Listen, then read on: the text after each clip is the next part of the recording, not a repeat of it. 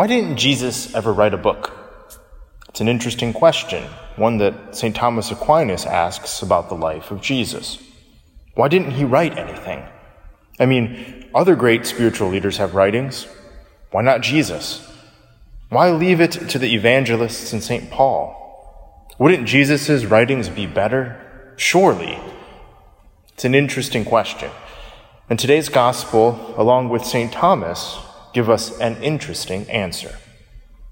We have in today's gospel from John his concluding words, where he states, There are many other things that Jesus did, but if these were to be described individually, I do not think the whole world would contain the books that would be written.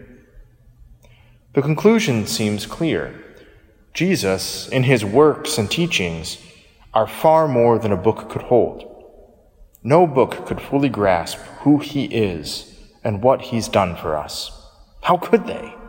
He's God, after all. There's just too much to Jesus for mere words.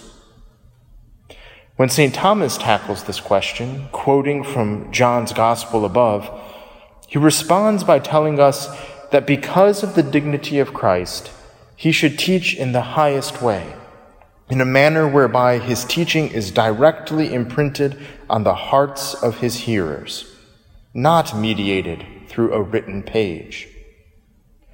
On the hearts of his hearers.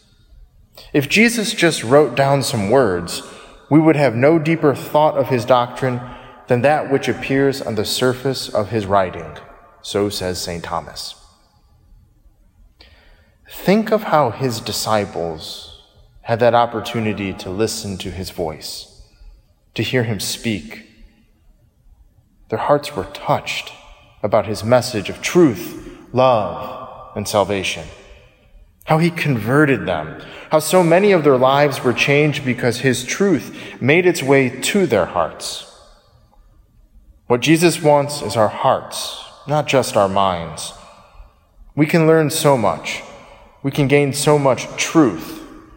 But unless that truth travels to our hearts and imprints a tattoo of love there, we have not yet grasped what Jesus wants for us.